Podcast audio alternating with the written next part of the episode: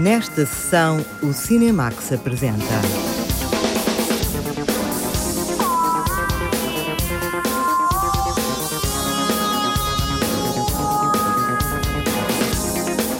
Uma noite surpreendente na história dos Oscars com o triunfo de Parasitas.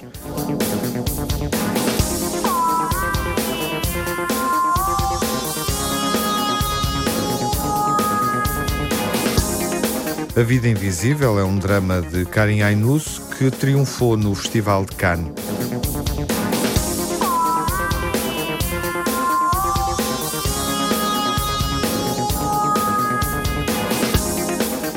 Amor à Segunda Vista, uma comédia sobre novas oportunidades românticas.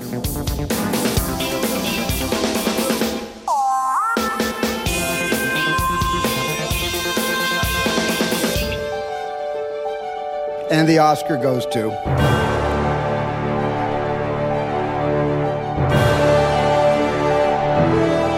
O filme sul-coreano Parasitas triunfou nos Oscars nas categorias principais de realização e melhor filme.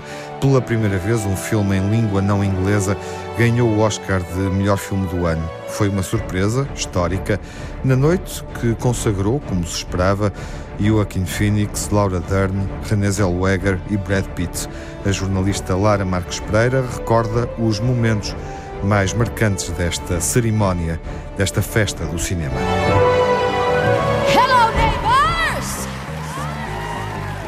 Tonight, we celebrate the art of storytelling. Oh, and the misfits, the outcasts, the misunderstood, those voices long deprived. Be loud, be seen, be lit, be heard, cause tonight we come alive! Welcome to the biggest night of your life. All dressed up in your suit and your tie, trying to get rid of all those butterflies. But it's time to come alive. We at the Oscar Sunday night, it's time to come alive. A noite seria de celebração da diversidade do cinema e, embora as grandes surpresas e a festa do cinema sul-coreano ainda estivessem longe de acontecer, o tom foi dado logo no arranque da cerimónia.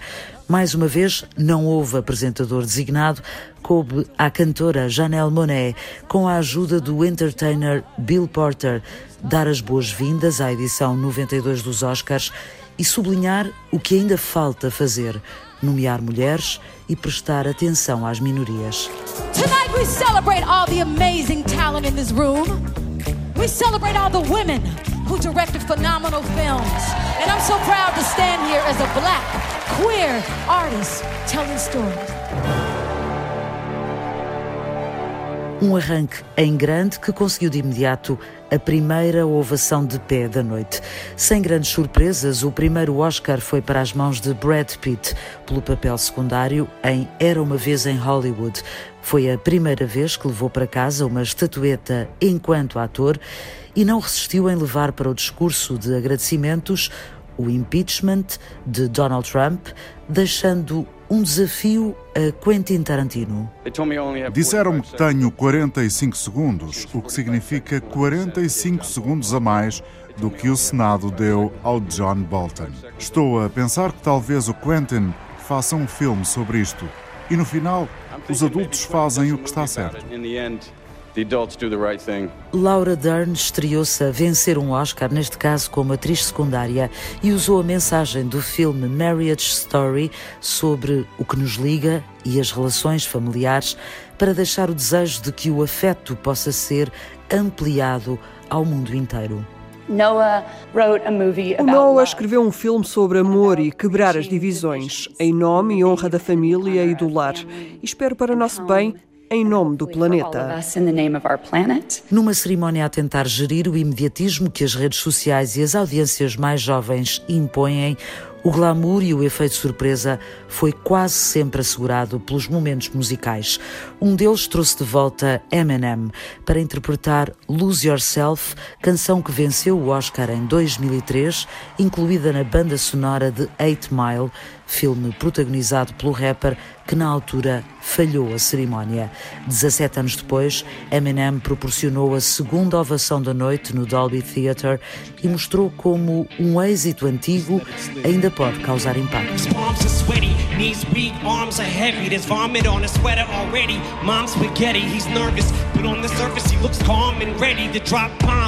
But he keeps on forgetting what he wrote down. The whole crowd goes so loud, he opens his mouth. Words won't come out, he's choking how? Everybody's choking now, the clock's run out, time's up, oh! Snap back to reality, oh, there goes gravity, oh, there goes gravity, choke. He's so mad, but he won't give up that easy, no, he won't have it, he knows his whole back to these ropes, it don't matter, he's broke, he knows that, so stacked that he knows when he goes back to this mobile home, that's when it's back to the lab again. Yo, this old rap shit, he better go capture this moment and hope it don't. You better lose yourself in the music, the moment you, you better let it go. One shot, this your chance to blow. This opportunity comes once in a lifetime. A terceira ovação da noite aconteceu com Cynthia Erivo, nomeada como atriz principal pelo filme Harriet, que interpretou a canção, também nomeada, que acabaria por perder para Elton John, com o tema I'm Gonna Love Me Again do filme Rocketman. A contrastar com as surpresas musicais, os Oscars das interpretações principais cumpriram as expectativas. Renée Zellweger já tinha uma estatueta como atriz secundária, mas estava na linha da frente para vencer pelo papel de Judy Garland, que a inscreve na história da cerimónia. A atriz aproveitou para lembrar o legado de Judy e a importância de celebrar as figuras que têm a dimensão de heróis para o público. This past year, no último ano, as conversas e as celebrações em torno de Judy Garland ultrapassaram géneros, gerações e culturas. Tem sido uma ótima lembrança de que os nossos heróis nos unem. Aqueles entre nós que inspiram outros devem procurar o seu melhor. Quando olhamos para os nossos heróis, estamos de acordo e isso importa.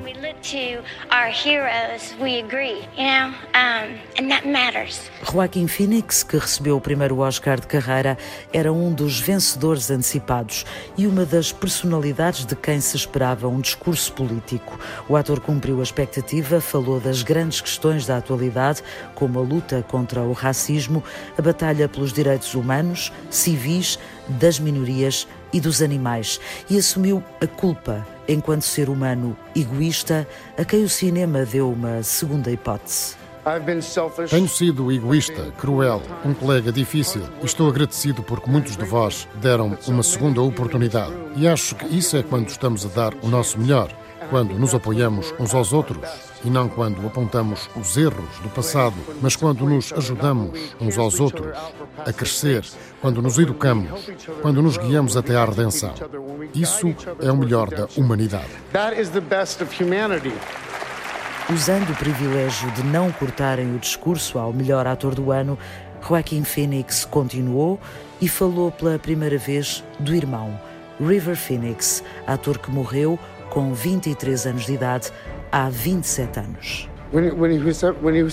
Quando tinha 17 anos, o meu irmão escreveu isto, que dizia: Parte para o resgate com amor e a paz seguirá.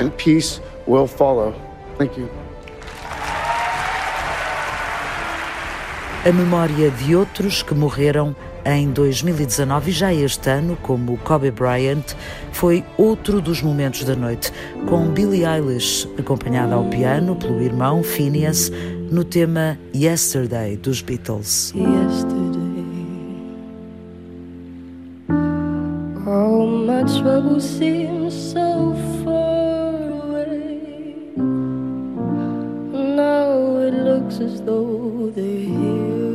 Stay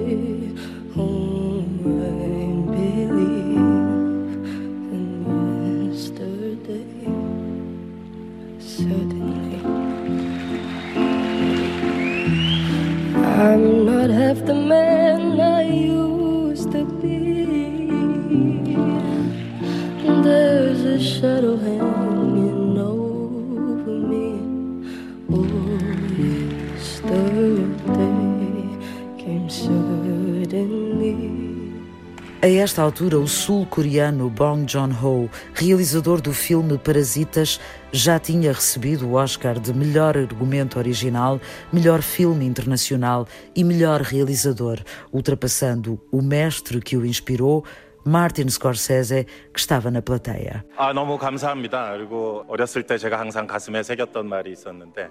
Muito obrigado. Quando eu era jovem, estudante de cinema, havia um ditado que ficou gravado no meu coração e que era: o mais pessoal é o mais criativo. Essa citação era do nosso grande Martin Scorsese. Our great Martin Scorsese. So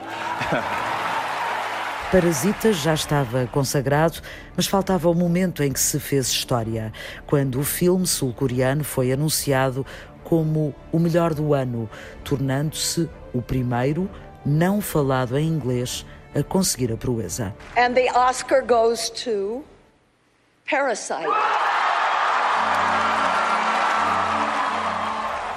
A equipa de Parasitas subiu ao palco e uma das produtoras admitiu que estavam a viver um momento inédito na história da maior indústria de cinema do mundo.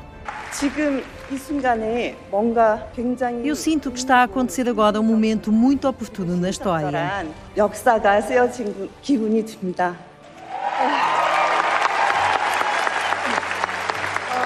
Um momento para ficar na história. 2020 marca o início de uma nova etapa em Hollywood, como o ano em que a Academia quis celebrar e reconhecer a cada vez maior diversidade do cinema. E apesar de ter sido uma cerimónia surpreendente, foi aquela que obteve os piores resultados de audiência televisiva. Olá, João Lopes. Olá, Tiago. Dito isto, fomos surpreendidos pelo triunfo asiático de Parasitas, mesmo tendo em conta que o filme tinha ganho a Palma de Ouro no Festival de Cannes. E a moral da história é que, de facto, a Ásia chegou em força aos Oscars de Hollywood. Não se pode dizer que tenha sido uma surpresa absoluta, porque, de facto, o favoritismo de 1917 de Sam Mendes tinha fundamentos, mas convenhamos que a maior parte de nós, eu incluído, esperava que 1917 ganhasse nas categorias principais. Acontece que hum, Parasitas, de Bong Joon-ho, consegue qualquer coisa que, de alguma maneira, ajuda a explicar também uh, todos os outros prémios que foi conseguindo, a começar pela Palma de Ouro no Festival de Cannes, no mês de maio de 2019. É um filme, por um lado, extremamente hum, coreano, passa a redundância, no sentido em que nos dá a ver sinais muito concretos da vida social e familiar na Coreia do Sul, e por outro lado, os temas que coloca em cena, a fidelidade, a traição, a ambição de ascender na escala social, são temas muito universais. Nessa medida, uh, importa dizer que a derrota, porque foi uma derrota de 1917, deixou, em qualquer caso, uma marca que pode, e a meu ver, deve ser sublinhada.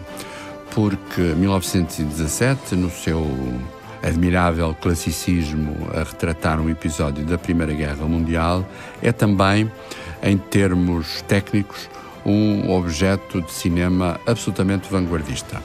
O trabalho, em particular, do diretor de fotografia, Roger Dickens, que aliás ganhou o Oscar nessa categoria, é qualquer coisa de profundamente inovador, com hum, curiosidade de ser um trabalho que depende menos da luz artificial de estúdio e mais da luz natural. Dito isto, eh, não podemos deixar de lamentar, eu pelo menos lamento, se me é permitido, a ausência de Martin Scorsese em, em todo, toda esta lista de, de prémios.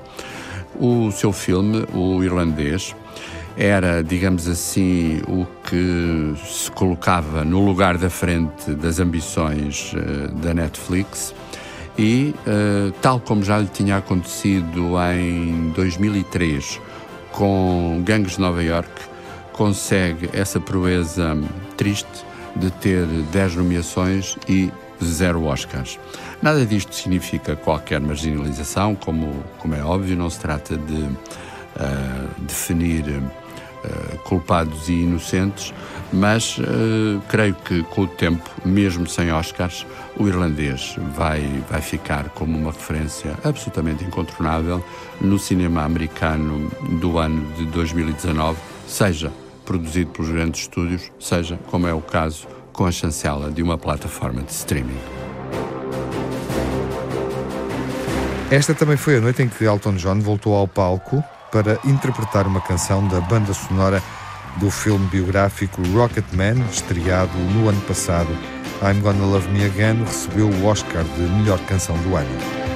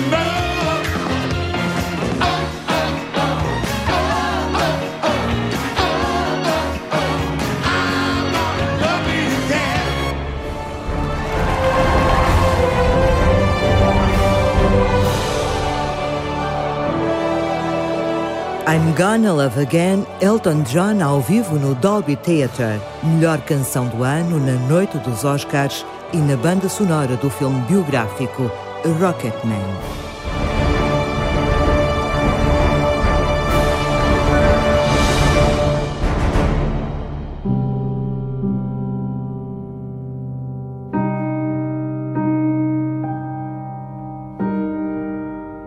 Vida Invisível é um filme da época do brasileiro Karim Ainus, uma história de duas irmãs que desafiam as convenções sociais de uma época em meados do século passado, no Rio de Janeiro.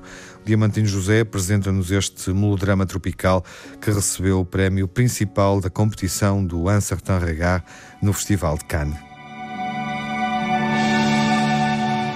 Você não sabe a falta que você me faz. A Vida Invisível, de Eurudice Guzmão, da escritora brasileira Marta Batalha, está na base do filme de Karim Aynuz. Trata-se de um drama focado na relação de duas irmãs, filhas de imigrantes portugueses no Brasil, muito conservadores. O filme começa por levar-nos até à década de 1950 do século passado. Essas duas irmãs, o filme fala sobre a história de duas irmãs, a Eurídice e a Guida. E elas são filhas de portugueses imigrantes que foram para o Rio de Janeiro e trabalharam lá e tal. E elas são essa geração, a primeira geração brasileira, né? E então teve um pouco de pesquisa da cultura, assim, acho que a gente mergulhou muito nessa nessa cultura portuguesa, mas também principalmente do como era hum, pessoas de fora, naquela época, na década de 50, chegando num outro país, no Brasil, no Rio de Janeiro daquela época. Então, a gente pesquisou bastante esse meio aí da década de 50. Este é o primeiro filme da atriz Carol Duarte, que interpreta o papel de Eurudice Guzmão. A personagem da irmã, Guida, é interpretada por Julia Stocker. Foi muito legal isso. Eu acho que o Karim foi muito. O Karim Enus, que é o diretor, ele foi muito inteligente na escalação do elenco, porque acho que ele entendia um pouco o que era Eurídice, que é essa pianista, o desejo de ser uma pianista profissional, que uma disciplina muito grande, um pouco mais tímida, e a irmã, a Guida, que é essa mulher que tem muitos sonhos de, de, de conhecer o mundo, é, sonha com, com amores românticos. Então, essas duas que, que são muito diferentes, mas que se admiram e se complementam. É, a Julia Stockler e eu, a gente não se conhecia, então durante o processo todo a gente teve que criar uma relação muito profunda porque no filme a gente não está tanto tempo juntas em cena, né? Então a ausência assim uma da outra tinha que estar tá muito presente no filme. Foi muito bonito o processo. Queria poder voltar no tempo, voltar para casa e te encontrar esperando por mim. E como estamos perante um filme que avança e recua no tempo, Carol Duarte dividiu a personagem de Eurydice com Fernanda Montenegro. A Fernanda fez 90 anos de idade e é muito foi uma, uma honra tremenda, porque essa mulher passou, assim, com teleno... desde teatro, telenovela, um pouco o surgimento da, da, da, televisão. Ela tá é quase uma história viva, assim, dos últimos tempos no Brasil, da cultura no Brasil. E não significa só uma grande atriz, mas uma grande artista. É, então foi uma honra tremenda. Eu fiquei com muito medo a primeira vez que eu fui encontrar ela, estava super ansiosa. É, uma atriz, eu sou uma atriz jovem e ela é uma atriz, poxa, eu tenho 28, ela tem 90 de vida, 70 de carreira.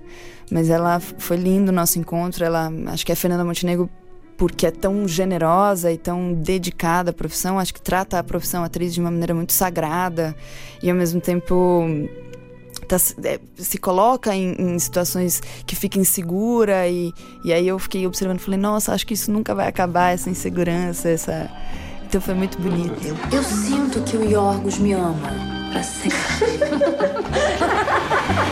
Voltando à história de A Vida Invisível, estas duas irmãs acabam por pagar um preço muito alto pelas opções que tomam. Eurídice fica com a família. Guida resolve partir. É, eu acho que, que a Eurídice, quando vai para esse casamento, assim, sofre um tipo de, de castração muito silenciosa, né? A que vai para o mundo, o impacto com o mundo é mais direto. Essa mulher, essa mãe solteira, que na época era muito complicado, assim, não só nas relações afetivas, mas também burocraticamente, assim, o filme também fala um pouco disso. Uma mãe solteira na década de 50 não era nada fácil, então mostra um pouco a coragem dessa mulher, dessa guida. E, e a Eurídice é a coragem de ter um sonho, de ser uma pianista, e de que aquilo ali não cabia naquele tipo de família e de, de sociedade. Então foram duas mulheres muito castradas ao longo da vida. E que, e que eu acredito Bom, eu tenho a honra de dividir a personagem com a Fernanda Montenegro, é, e que acredito que quando chega ali na Fernanda Montenegro, é, a gente olha o que, o que foi essas mulheres. Eu penso muito na minha avó, eu penso muito nas mulheres que vieram antes de mim, é, o quanto que talvez elas abdicaram de, de, de coisas. Queria sentar ao lado do seu piano e te ouvir tocar. O filme, apesar de muito centrado no passado, avança até aos dias de hoje e, curiosamente, há traços e comportamentos que se mantêm apesar da distância temporal. Isso foi, foi, foi interessante na pesquisa que a gente fez, porque é, por mais que a gente ache que tem uma distância muito grande, também não tem. É, tem um, um, tipo de pensamento um pouco mais conservador, que hoje em dia acho que no mundo inteiro está tá surgindo um pouco. Então essas duas mulheres que, que sofreram muito, a Eurídice, por exemplo, muito na mão do marido, é, hoje em dia não é tão distante assim. Claro que é, eu, eu, eu me considero uma mulher mais livre, que foi a minha avó mas ainda assim a gente tem esses vestígios, assim. Então, é, não é uma boa notícia é, que a gente encontrou durante o processo do filme. A gente fala um pouco sobre a década de 50 também para refletir o, o hoje, né?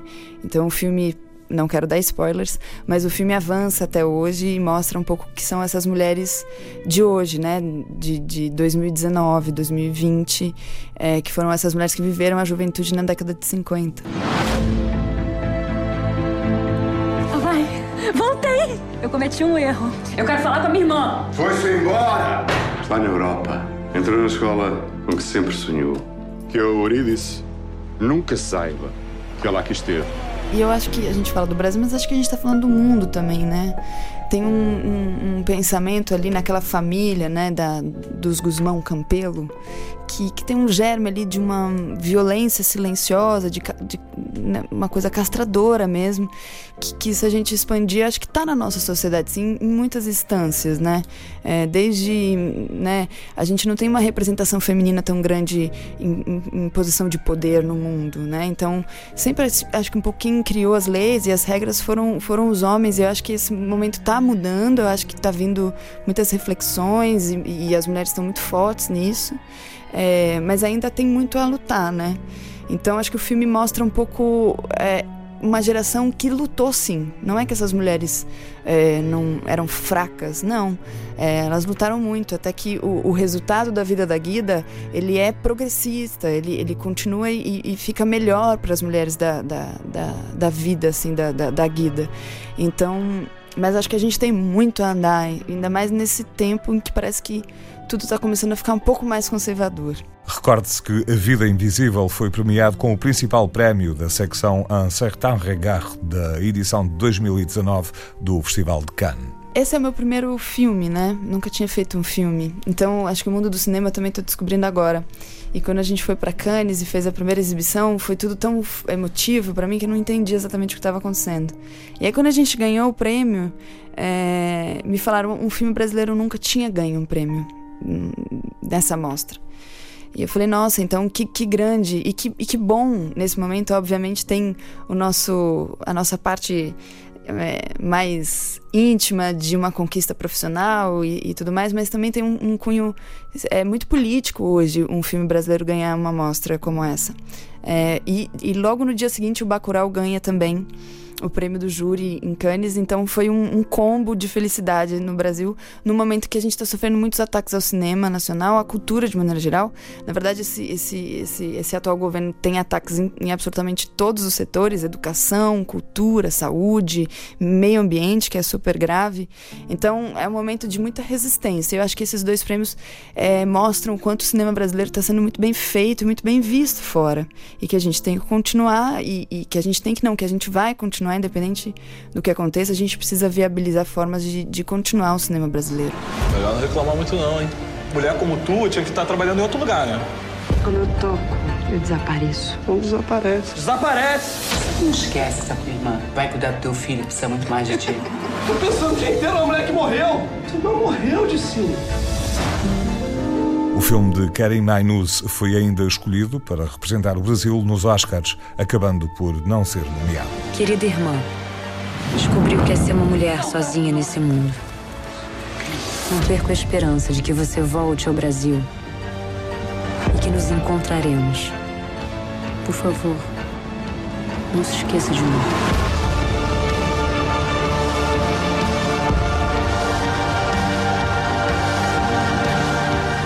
Convido todos e todas para se emocionarem conosco nos nossos cinemas.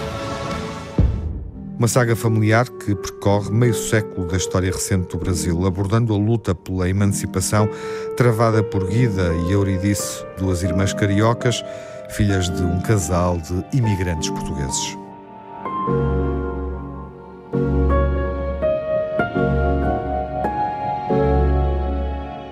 A Vida Invisível, o mais recente filme do brasileiro Karim Ainus, recebeu o grande prémio para melhor filme na competição paralela do Un Certain Regarde, do Festival de Cannes.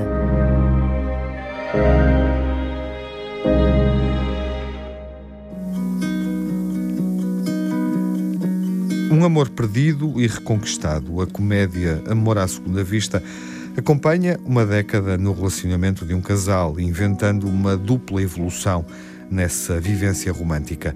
A Margarida Vaz encontrou-se com o realizador e os atores quando eles apresentaram o filme na festa do cinema francês em Lisboa.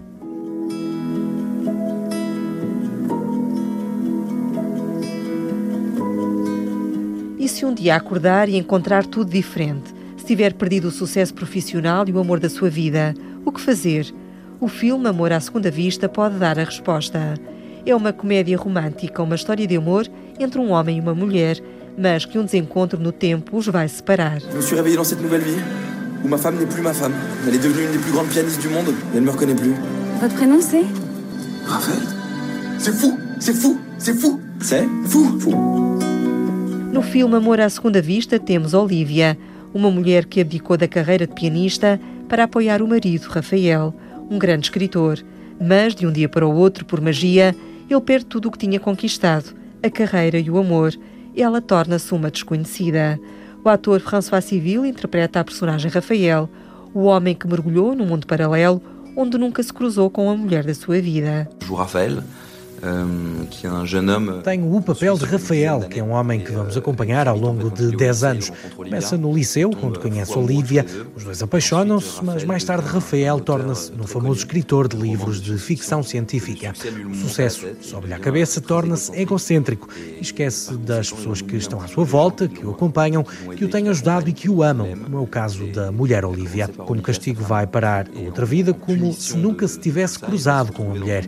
Nesta nova realidade, a mulher tornou-se numa grande pianista e ele não é escritor, mas um professor de liceu.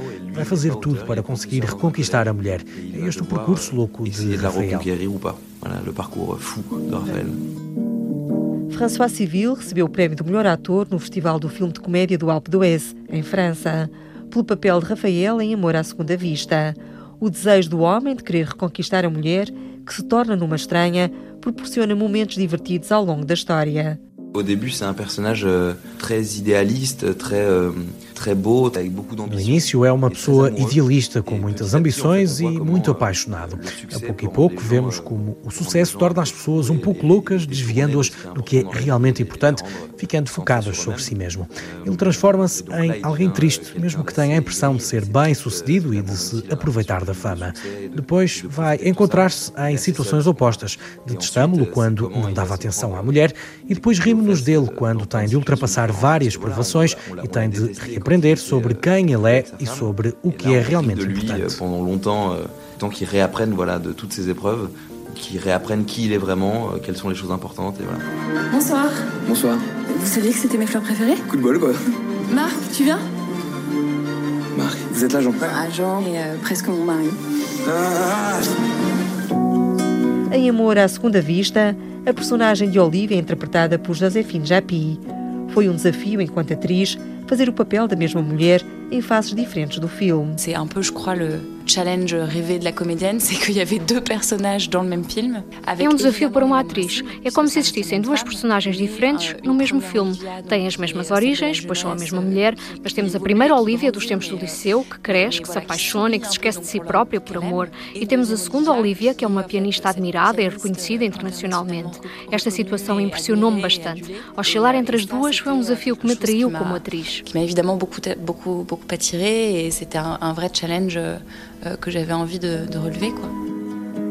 Para a atriz Joséphine Japy, a personagem Olivia representa a mulher atual, que balança entre o amor e a carreira. Un très joli moment de la vie d'une jeune femme qui est celui où on bascule euh, de, de- de la jeunesse euh, à- Na vida de uma mulher é muito bonito quando se dá a passagem da adolescência para a idade adulta, quando se torna mais feminina e determinada. A personagem Olivia mostra esta transição. Mostra também o que implica para uma mulher viver com o homem que ama e ao mesmo tempo ter uma carreira. Mostra que a realização de uma mulher passa pela realização pessoal e pela realização enquanto casal, que uma não se pode dissociar da outra. É algo que me sensibiliza enquanto mulher, é o que eu vivo no meu cotidiano. et, que l'un n'est pas indissociable de l'autre. Donc moi c'est quelque chose qui m'a beaucoup beaucoup touchée évidemment, euh, qui et puis qui fait écho à mon quotidien et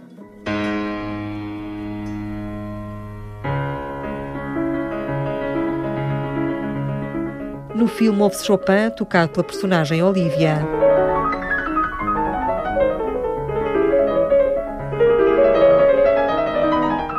Joséphine Japy teve aulas de piano para aprender a postura de pianista, mas não é ela que toca. Entre as cenas do filme Amor à Segunda Vista, a atriz francesa elege o jantar entre os dois quando ela ainda é uma desconhecida. La scène de, du, du, dîner euh, en Camargue, où Olivia é a cena do jantar na Camarga, no sul de França. Olivia não sabe quem é, nem quem é o homem que tem à frente. Ele está quase a explodir para contar a verdade, para pôr as cartas na mesa e dizer-lhe que foram casados. Olivia não quer aceitar essa conversa, que parece loucos. Gosto muito desta cena. Ce truc-là, il paraît complètement dingue. Et voilà, moi j'adore cette scène. Bon, écoute, regarde son cœur. Morgane, quand je l'ai regardé pour la première fois, elle m'a dit qu'elle avait senti comme une, une flèche. Arrête avec tes flèches là, ça marche pas, je te dis. Ça, ça marche euh, un peu. Elle me regarde. Et voilà, la flèche. Amor à Segunda Vista é uma comédia romântica, inspirada nos clássicos do cinema preferidos do realizador Hugo Gelin, mas com um toque de modernidade. 100% de comédie romantique, comme les plus grandes comédies romantiques que moi j'adore. É 100% uma comédia romântica, tal como os grandes filmes que gosto. Notting Hill, Um Feitiço do Tempo, de Harold Ramis, com Bill Murray, entre outros. Segue assumidamente esta linha, respeitando ao máximo este género e as grandes comédias, mas também traz novidade e modernidade. E ao mesmo tempo procurei fazer um filme mais francês e europeu do que o anglo-saxónico. Temos comédia e romance. É preciso dar ao público a dose de romance que ele está à espera. Igualmente ter uma dose de comédia que permita rir nos momentos que podem ser mais comoventes. Fazer o equilíbrio entre as duas palavras. de ces moments qui peuvent être très émouvants. Donc de jouer toujours sur l'équilibre entre les deux mots. Em Amor à Segunda Vista, as situações e os diálogos proporcionam momentos de comédia. O mundo paralelo, no filme Amor à Segunda Vista, serviu apenas de empurrão à história. O Gelin quis criar personagens humanas e situações realistas com que o público se pudesse identificar. Queria que o filme tocasse os jovens que sonham em apaixonar-se e os mais velhos que se lembram do primeiro amor. Ponto de départ que fantástico que permite juste de O ponto de partida fantasioso permite salientar ainda mais o real e permite rir e contar coisas comoventes da vida real, o que nunca seria possível contar se não tivesse havido este twist fantástico. A ideia não era fazer um filme que fosse uma fantasia, mas fazer um filme realista que falasse de pessoas verdadeiras. Todos se podem rever ou projetar nesta história de um homem que quer seduzir uma mulher, só que neste caso é a mulher com quem foi casado e sabe tudo sobre ela. Podemos questionar-nos se conhecemos bem as pessoas que vivem ao nosso lado há mais de 10 anos. Não nos transformamos noutras pessoas. É sobre como olhamos para as pessoas. comment euh, regarder les gens qu'on aime. Amor à Segunda Vista é a terceira longa-metragem do Gelin e foi também produtor do filme A Gaiola Dourada. Além da amizade com o cineasta português Ruben Alves, que vem desde a infância, o carinho que tem por Portugal herdou do avô, o ator Daniel Gelin, que em 1995 foi protagonista do filme Os Amantes do Tejo, ao lado de Amália Rodrigues.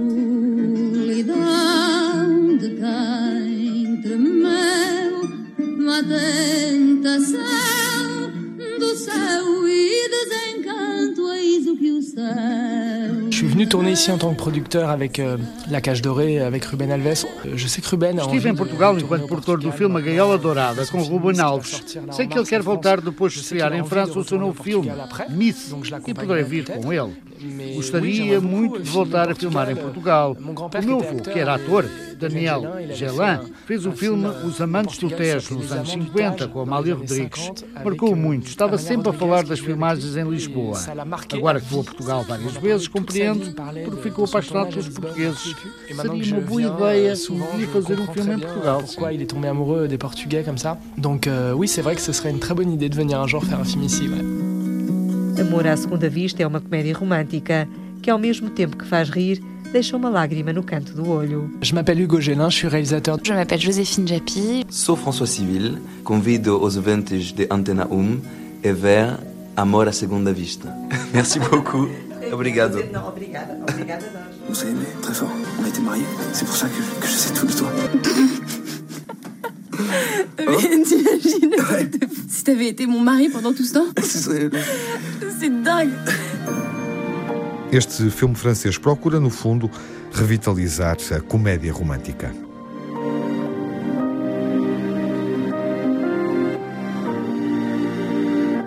Amor à segunda vista, uma história sobre dedicação e sacrifício e como reinventar uma história de amor.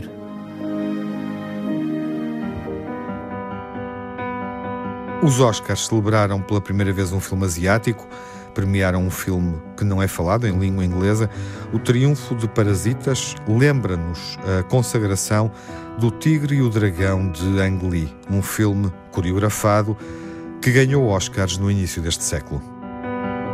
O sucesso de Parasitas, o filme da Coreia do Sul que os Oscars consagraram, foi uma surpresa, sem dúvida, mas uma surpresa que importa relativizar.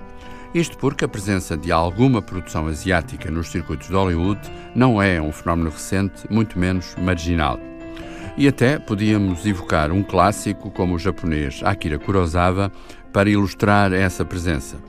De qualquer modo, há uma espécie de idade moderna que começa no ano 2000 com um filme wuxia, ou seja, um filme de artes marciais.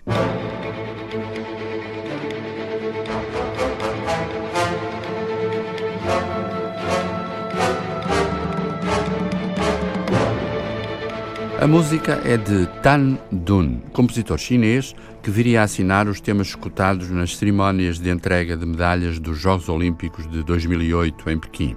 O filme, claro, é O Tigre e o Dragão, realização de Ang Lee, coprodução da China com entidades de Hong Kong, Taiwan e Estados Unidos.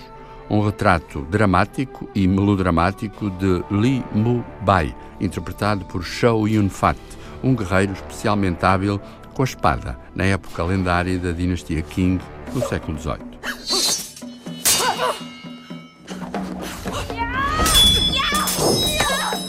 Michelle Yeoh, uma atriz nascida na Malásia, e Zhang Ji, intérprete e modelo chinesa, defrontavam-se num combate pontuado pelo som metálico das armas, afinal definindo uma componente essencial da realização de Ang Lee.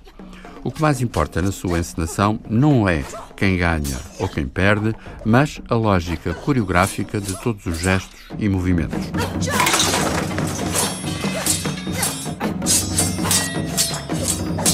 Estamos, de facto, perante o exemplo de um cinema assumidamente artificial que viria a obter quatro Oscars nas categorias de música, cenografia, fotografia e melhor filme estrangeiro.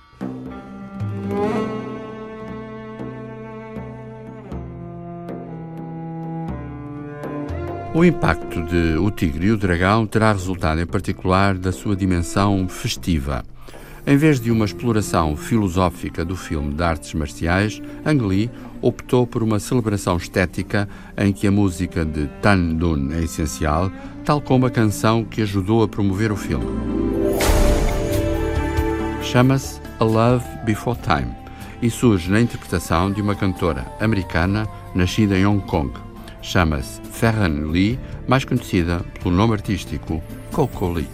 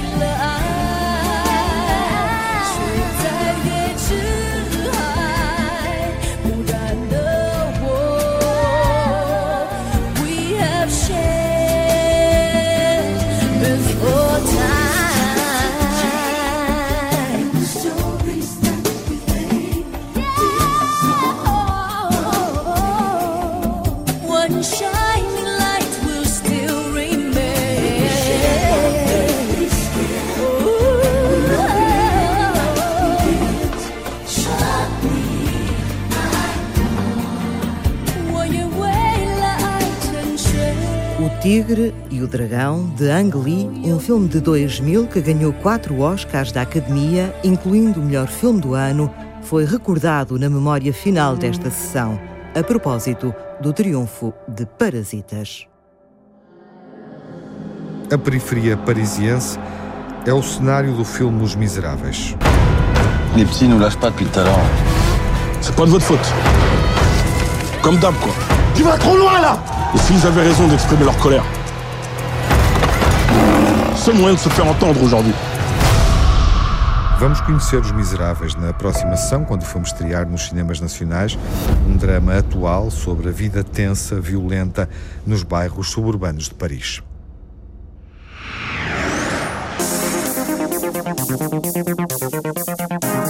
No Cinemax correm os créditos finais.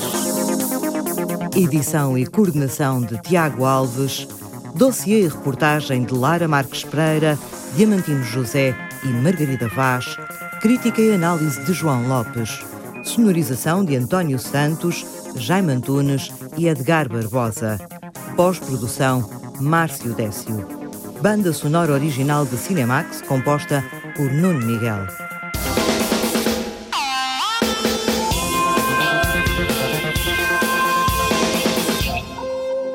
Cinemax é um canal de cinema em português.